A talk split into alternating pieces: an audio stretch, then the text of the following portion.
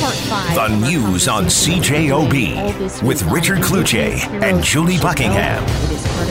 National Indigenous History Month in a way that we wanted to recognize it here on the news. And so our guest today is, is someone I actually didn't know and reached out to her and had a conversation and just thrilled that she decided she would join us to share some of her experiences. She is a lawyer at Cochrane Saxberg and her name is Stacey Soldier. Good afternoon. Thanks for joining us, Stacey.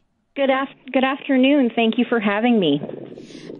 And just like all of our other guests, you, you jumped at the opportunity to share some of your Indigenous heroes. And I, I think that's amazing because there's so many uh, of these great names that we know in the community that have done so much. You know, if I say like James Favel, a lot of people in Winnipeg would know him for the work that he's done, for example, with, with the Bear Clan, but there's so many people doing amazing things in our city, our province, in our country that maybe people don't know about. And so those are some of the stories that, that we want to highlight. But for those people that don't know you, who is Stacey Soldier?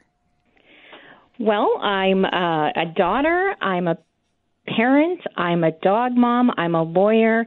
I'm a Anishinaabe. She, her.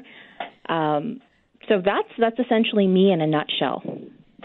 And um, your law in, in or your your background in the law for 15 years now, I think really gets to the heart of, of, of, some of the unfortunate statistics that we've seen in the legal system that that overarchingly the, the number of indigenous people in the court system and, and in our prisons um, are indigenous and also within the child welfare system and that's really where you focused your practice.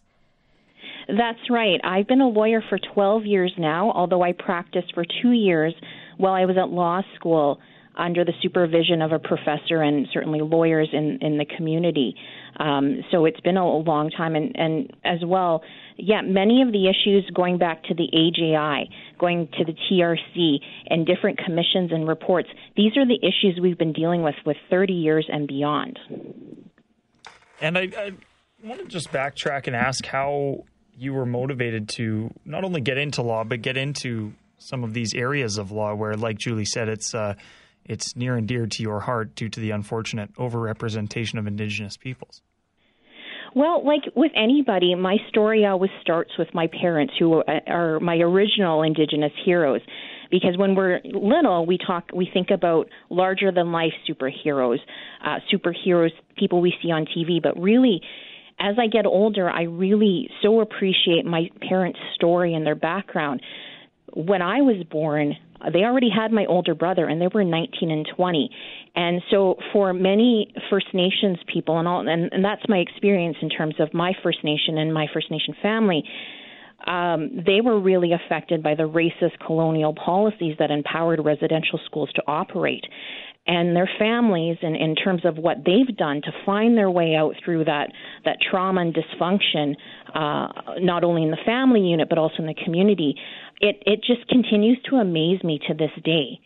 Um, the way that I was raised, where my brother and I were raised, we were loved, we mattered, our ideas and dreams mattered.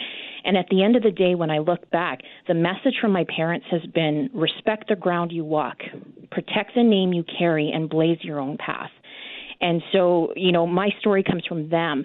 And um, essentially, I went to university. I was a single parent, and I wrote the LSAT uh, because where I was working, uh, I was working for the provincial government at the time and uh, for a political party, and I really didn't want to work another election, essentially. Um, so I had gone to law school, and even in law school, I wasn't quite sure the first year of what I wanted to practice. Uh, second year, I signed up to do the legal aid clinic, uh, which allows students to work with clients who come in. And that was really meaningful for me. Uh, the first time I went to court and dealt with a matter, to really be able to see that I helped somebody, I did something that mattered and meant something to another person. Um, and so that's where uh, my love of criminal law really uh, began, uh, was in second year. So tell us about some of your indigenous heroes, obviously your parents, but maybe some names that, that some of us need to know and maybe do a little further research on. Well, uh, certainly my uh, uh, my mentor before I went to law school is Amanda Sansregret, who's uh, Métis, uh, and she's absolutely brilliant counsel um, working at Legal Aid Manitoba. She's incredibly funny, but I had met her before law school and uh, at at law day at the law courts building, and we had a conversation. And she said, "When you get to law school, you call me because there's some things you're not going to learn from law school." And I was both intrigued but frightened, and I'm so lucky um, to have had her because the importance of mentorship is something that I tell my students, and when I give talks to law students and other people is to go out and find those mentors. And she essentially has guided me my entire career, not only just teaching me about law, but how to be an ethical counsel, how to be a good person. Um, uh, there was, and just her, and she always made herself available. I was in a trial. Um, and an issue had come up, and I was trying to think my way through it. And I sent her an email, and I said, "Can I talk to you? This issue has come up." And she said, "Absolutely. Call me on my cell phone." And I called her and I realized I could hear waves crashing in the background. And I asked her where she was. She was on vacation in Mexico, but still picked up the phone and spent half an hour with me. I wanted to hang up, and she said, "No, no, I, you have me on the phone now." And so that was the kind of mentor who, she, that's the kind of mentor she's been. Just always has your back, always ready to help you. Um, so I've been so lucky um, to have her and and she is helping others in the legal aid system.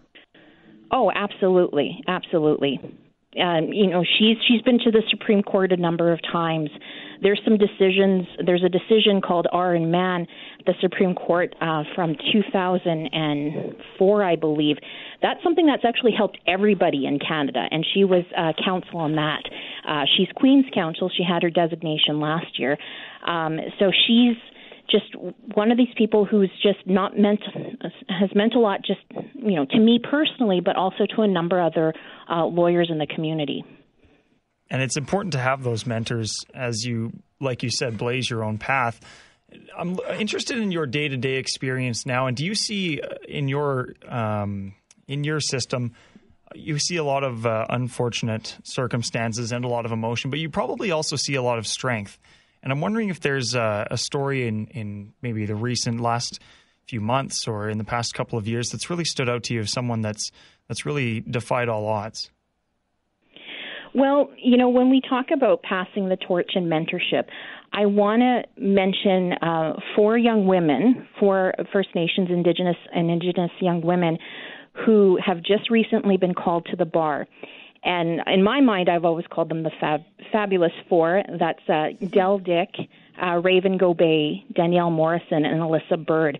Um, just watching these women go to, go through law school as a group, they're incredibly supportive of each other. They always have their own backs and like each other's backs. And so when I think of the law profession in terms of other First Nations and Indigenous women, um, you know, if we keep having people like these four powerhouses come out, I think the future is really bright, quite frankly. And I think maybe the takeaway in this is is Stacey Soldier doesn't have to be special in terms of, and, and what I mean by that is there can be lots of Stacey Soldiers come out of First Nations in Manitoba, can't there? Oh, there absolutely can. Absolutely. And what do we need to do to shift our mind to make that happen? Whether it's the law, whether it's medicine, whether it's teaching, whatever it is that they want to pursue. Um, I think the encouragement absolutely needs to be there. The mentors have to step to step up and step forward, and let them know that they're supported. Um, I had seen um, it was uh, Michelle Obama's um, documentary on Netflix, and one of the comments that was made is that um, we she was speaking to a group of young girls and she said we can't afford to wait for the world to be equal to start feeling seen.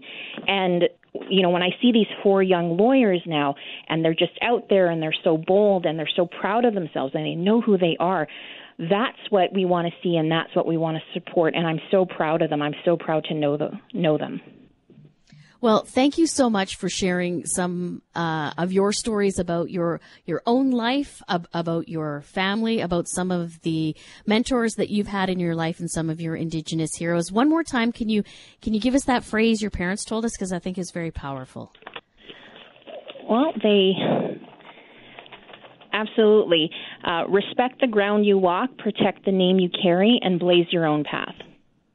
Stacey Soldier, I hope to speak with you again in the future. Thank you so much for joining us. Thank you for having me. The news on CJOB with Richard Cloutier and Julie Buckingham.